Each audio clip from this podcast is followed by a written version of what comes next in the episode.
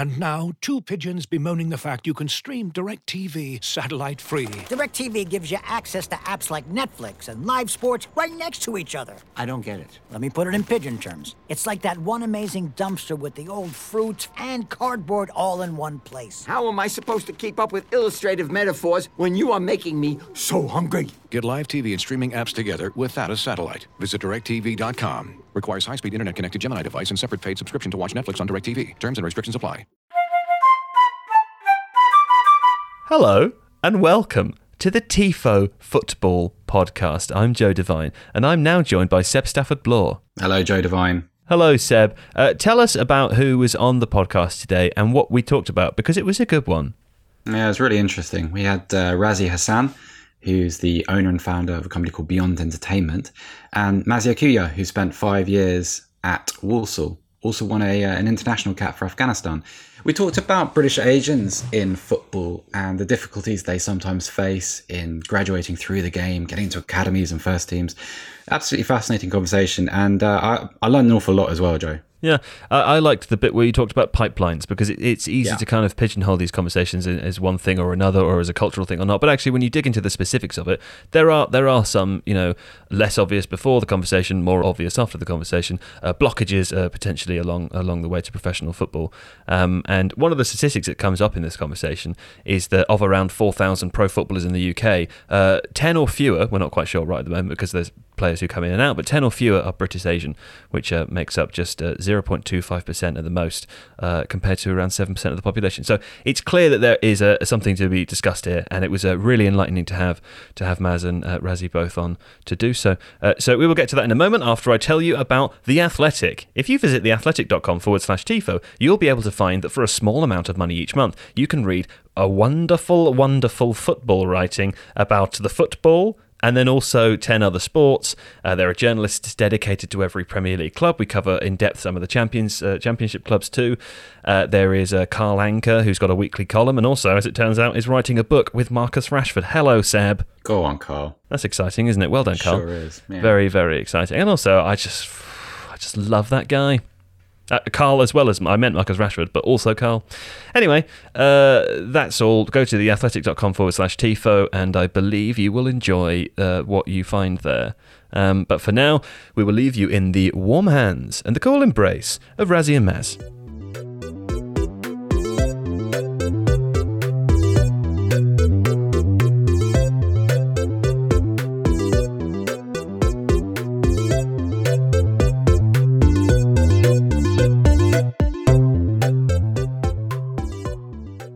I'm going to come to you to start with. Uh, what are some of the stereotypes with which British Asian footballers are, are afflicted?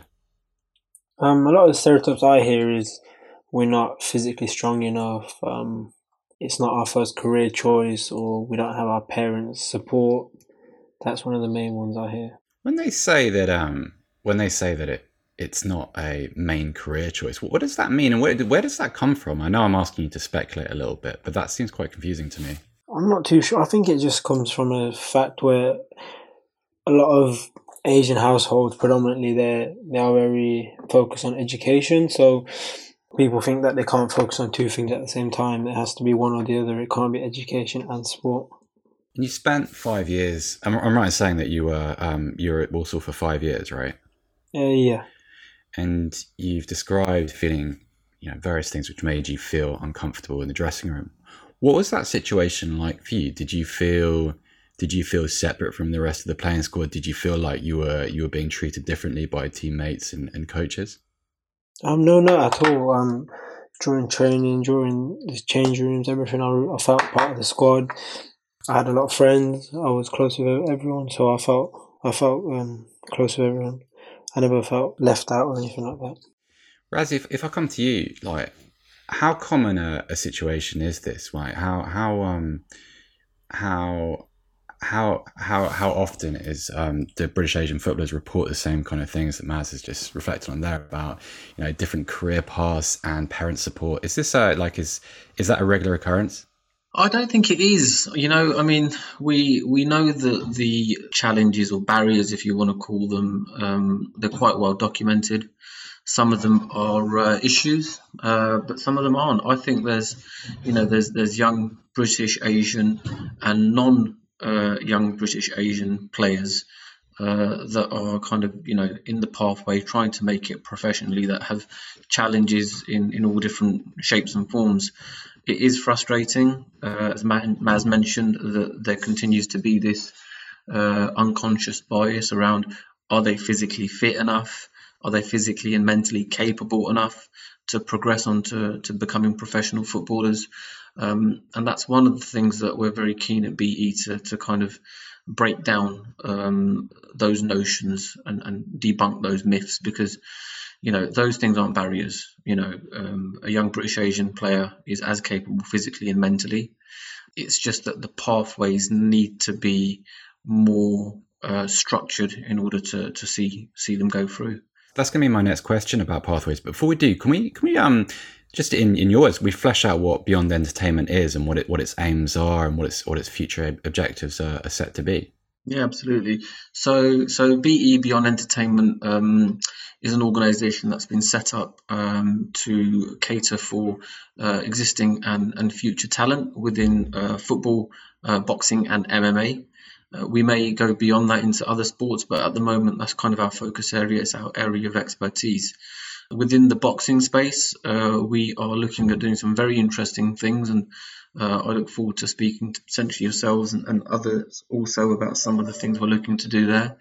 We are quite uh, ambitious in, in what we're looking to do. We think boxing is quite undemocratic in the sense that uh, it's only really the elite fighters that make good money. Other than that, you know, there's world champions in this t- today uh, dotted around the world who, who aren't able to make a living from the sport. So we're looking to rectify that, and we have some exciting plans in place, and, and you know we'll be revealing them in due course.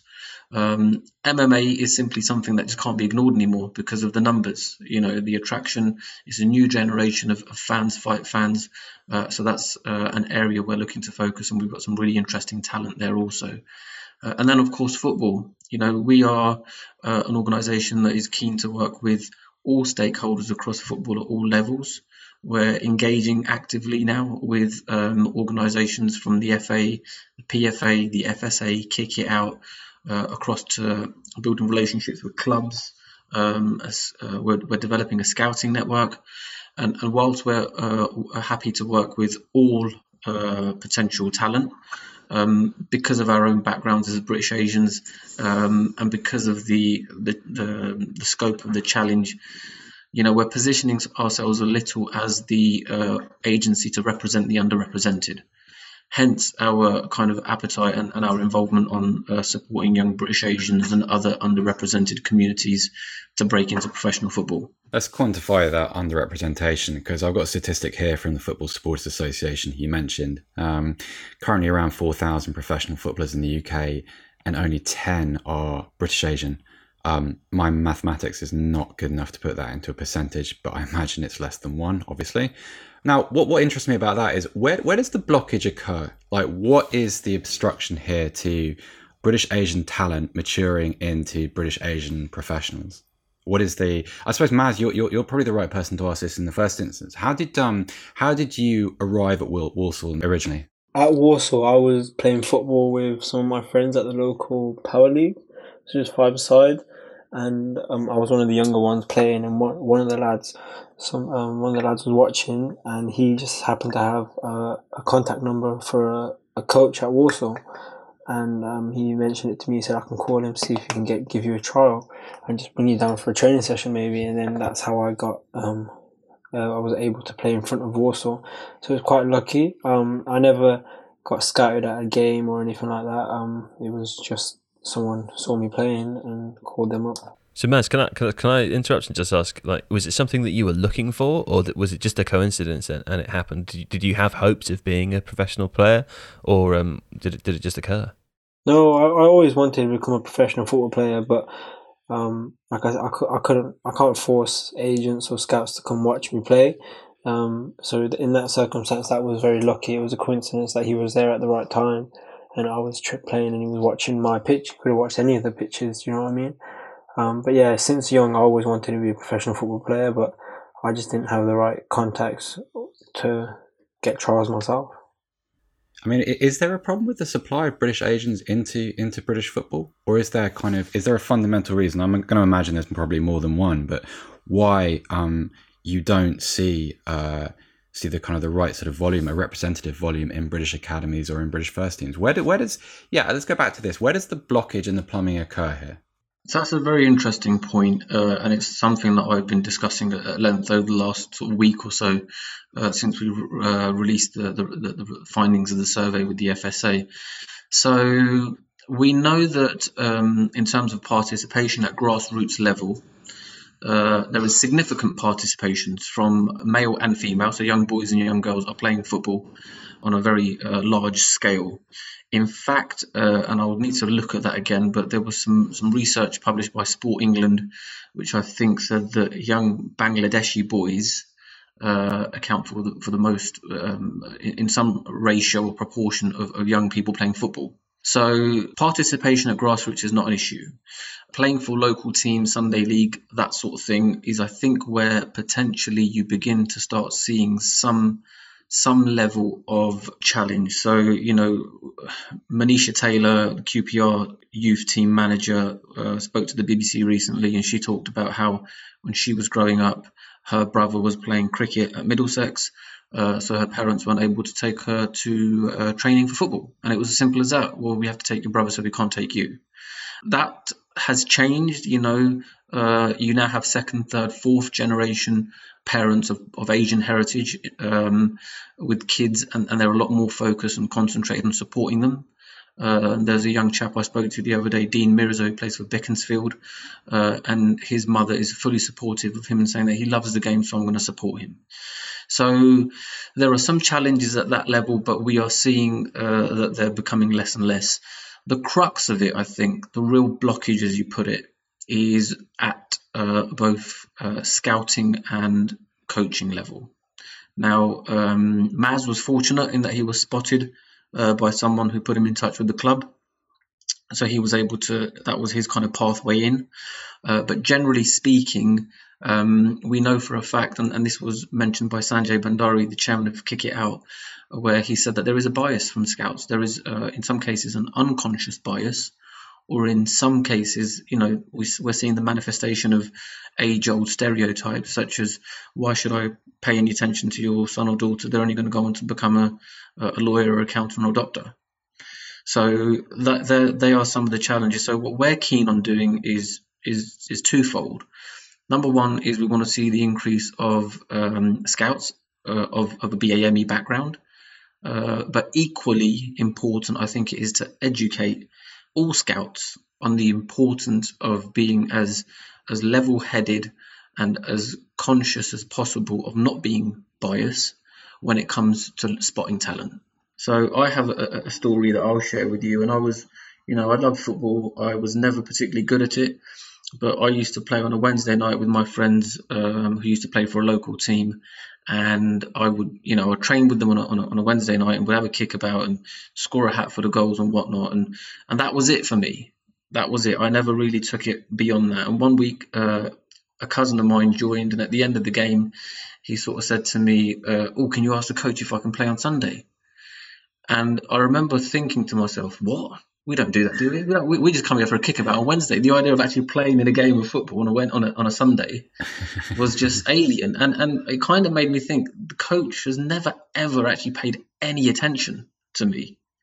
So I think, and that was what, 30 odd years ago, you know, 25, 30 years ago. And I think in some instances those biases do still exist. And and and um, you know they're being broken down. We're starting to see them them being broken down. There's a number of young um, players of that heritage background that are coming through now.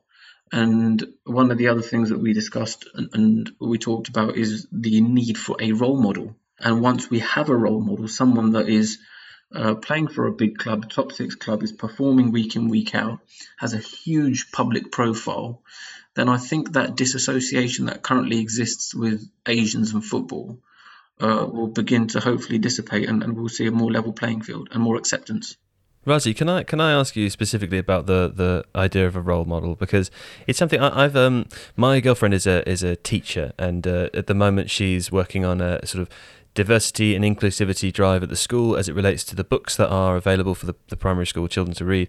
Um, she she accounted for them all at the end of last year and said that the the number of books that had a person of a color or ethnicity uh, as the main character or as part of the protagonist of the book were was way smaller than the number of people that they actually had of that background within the school. And I, I think that's probably a fairly, fairly common story, right? Mm. Um, and so we had this conversation at the time about the idea of role model.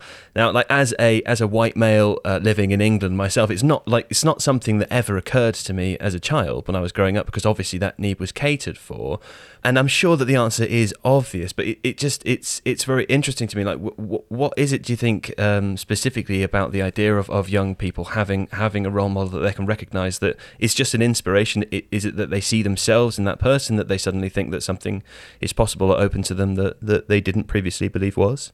Yeah, I think so. I think it is that notion of association uh, that person is perhaps the same skin tone as me. It's he he is the same faith as me.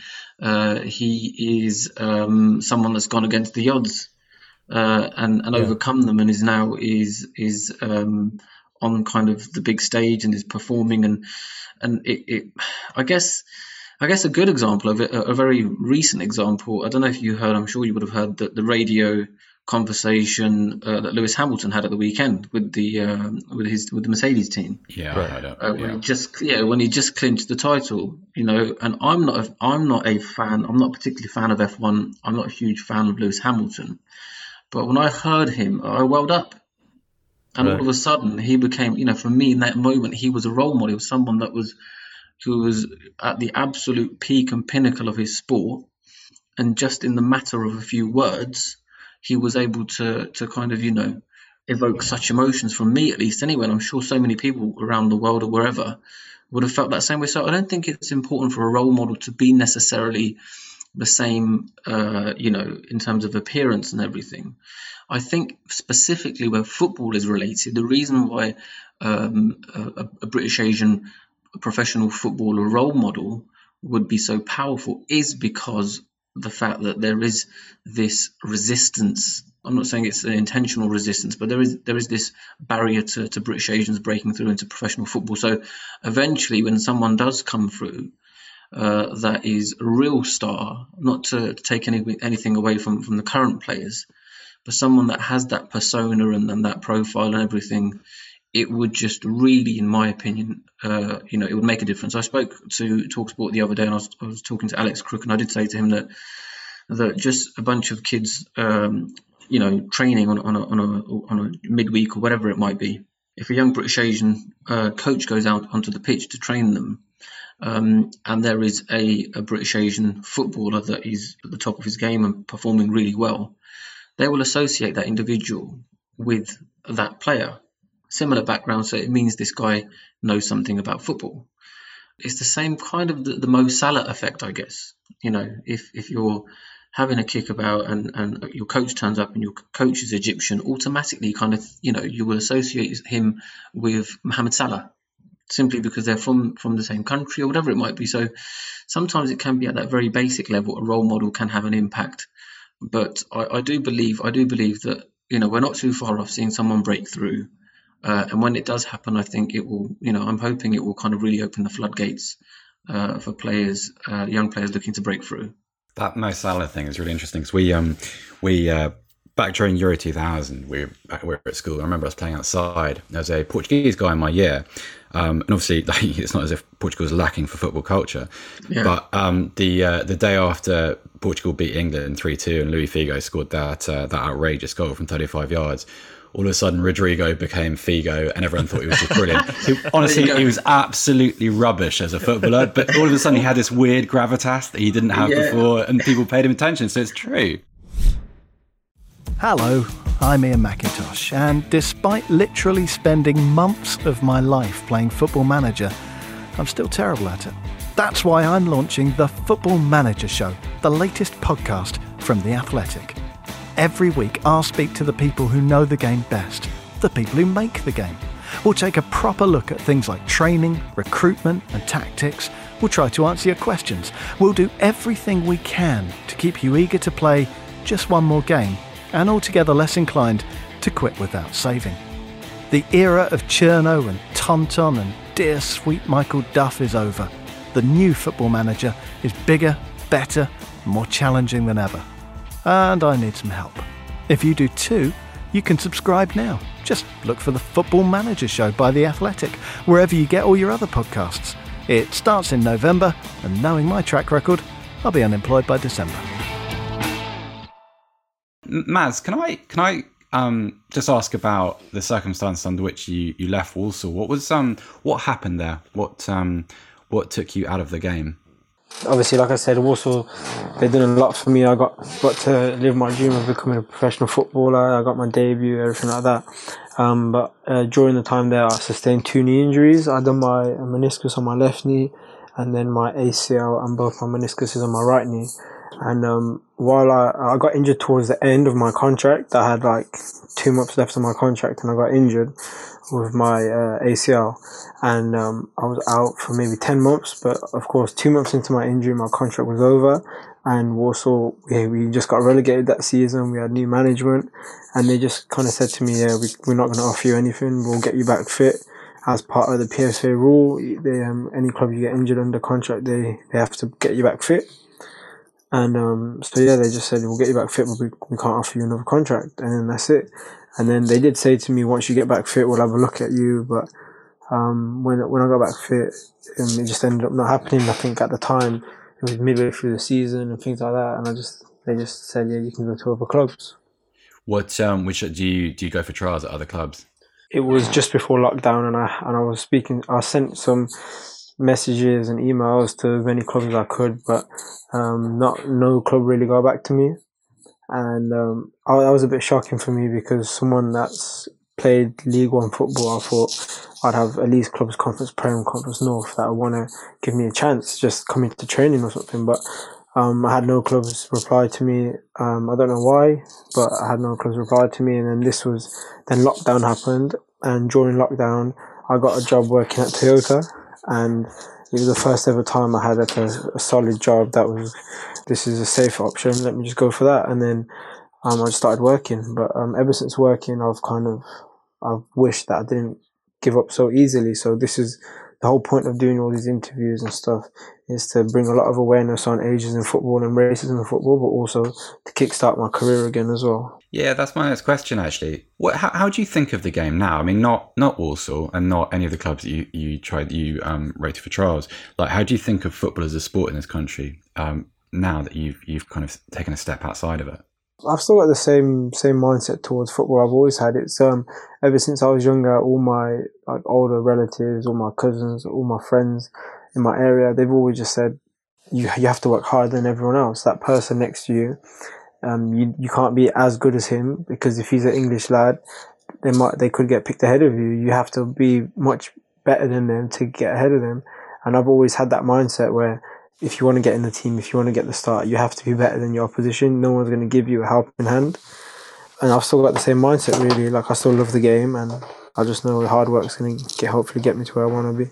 Does uh, does your working full time now uh, prohibit your training? Presumably, to make it like are you? I imagine for players in your situation who have played professionally or, or even some played semi-professionally, out of work in, in terms of football, so they you know have to support themselves. They go back into work, and then that kind of presumably makes it like quite a difficult cycle to break out of because you have to earn money, but also you have to be fit enough to be able to go and do trials and stuff. Yeah, hundred percent. Working full time, you don't have time to go training. You don't have time to to go to the gym and things like that. It does make it very difficult. Um, but that's why I, I know for a fact I can't work full time as a car salesman and play football. So um, I'm gonna stop. Have to give up one of them, and if I want to do football, I'm gonna have to take that risk and give up a full time paying job and uh, a chance of playing football. Razi, what can company like BE do to make the pathways into the game easier? Because we, we talked a little bit about um, some of the assumptions that exist in the game, some of the stereotypes, um, some of the attitude to scouts. Um, like I read um, as part of their the press um, that came through to us, there, there, are there are some scouts that kind of look away from British Asian players because they assume at some point in the, in the season they're going to have to fast, and that that's going to be prohibitive to you know to a career.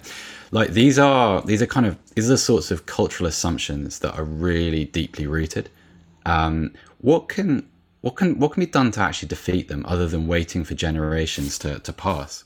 So we've got a pretty clear plan uh, in terms of what we're looking to do. Um, we are hopefully looking to, to, to, potentially work with, with the FA. Um, as you'll be aware, the FA have a, an overarching kind of um, diversity and inclusion strategy. Uh, within that, they have a um, a strategy which is uh, kind of specifically for um, increasing participation and, and developing professional footballers within the Asian community. So, you know, we're looking to work closely with, with the FA on that and to, to help essentially uh, deliver what it is that they're looking to do. So, so we we we have a plan where, whereby you know we're we're really going to give this a go. Okay, and what that basically means is as an organization, we are in the process of developing our, our very own um, scouting network, which, which is our National Athlete Development Network. Uh, that will consist of scouts up and down the country. Um, and whilst those scouts will be mandated to look for all talent, uh, there will be a, a, specific focus on identifying players from uh, a British Asian background. So that's one step. Um, so so through that network, we will be in a position where hopefully we'll be we'll have a bit of a conveyor belt of, of potential talent coming through. Um, at that point, um, and, and something that I'll be working very closely on is developing um, my relationships with football clubs. So uh, and, and and local FA um, um, community FA. So like I'm based in Hertfordshire, so you know I'm looking to, to develop a relationship with the Herts FA.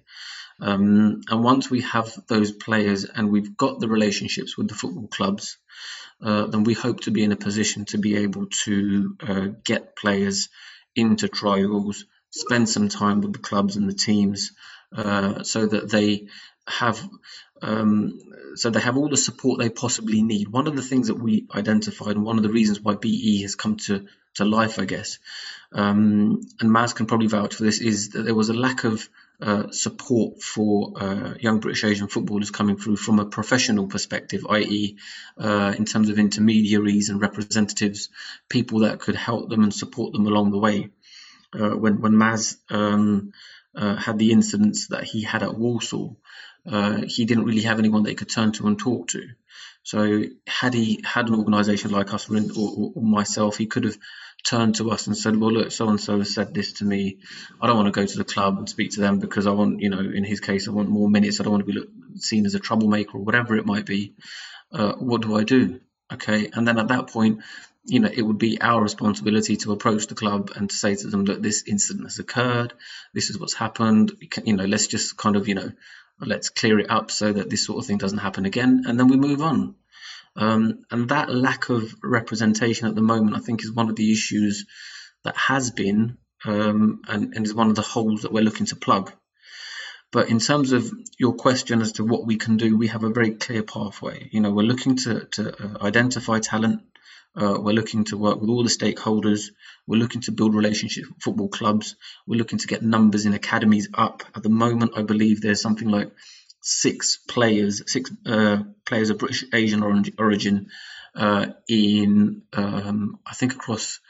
Ooh, we have to correct me on this. Either the Premier League or across all leagues, just six, um, and that is not a, that's not a lot. So we need to get those numbers in academies up, uh, and then once they're in those academies, we want to work with those clubs, the coaches, and, and, and the setups within the clubs to make sure that they understand the cultural sensitivities, the nuances, and the things that could potentially affect, uh, you know, a, a player of, of a certain background. Uh, just to make sure that they're mindful of and that they have a, a relatively sm- you know you know smooth journey through the academy system and then who knows hopefully onto the first team Maz, what were some of the things that affected you during your time in the game? Some of the things that were said. A lot, a few incidents. Um, happened during my time at, at uh, playing football. For example, one of the incidents I can mention is when we used to get on the coach to Luton. Luton's uh, the area that we would go to where the stadium was a prominently Asian area. So while we are on the coach, when we're driving through it, some of the lads would be like, "Oh, Maz, look, there's your uncle, there's your auntie," little things like that. But that that to me was all it was just banter. It was it's been part and parcel of me growing up playing football in, in football environments. You, it's just the banter you get, and it's not. It's, maybe it's not right, but you just have to accept it. You have to. If you make a big deal, then you you're not going to be one part of the lads, if you know what I mean. So that that's kind of the situation. Some of the things that would happen, but like I said, none of the lads would do it in a malicious way. And me personally, to be fair, it didn't affect me too much. And yeah, like like I said, you, you wanna you wanna be part of the lads. You don't want to be the one that can't take a joke. You don't want to be the one that's telling them, "Oh, can you stop saying that?" And then they, they don't really want to. Then, then slowly, slowly, it would affect your relationship with with um, the team.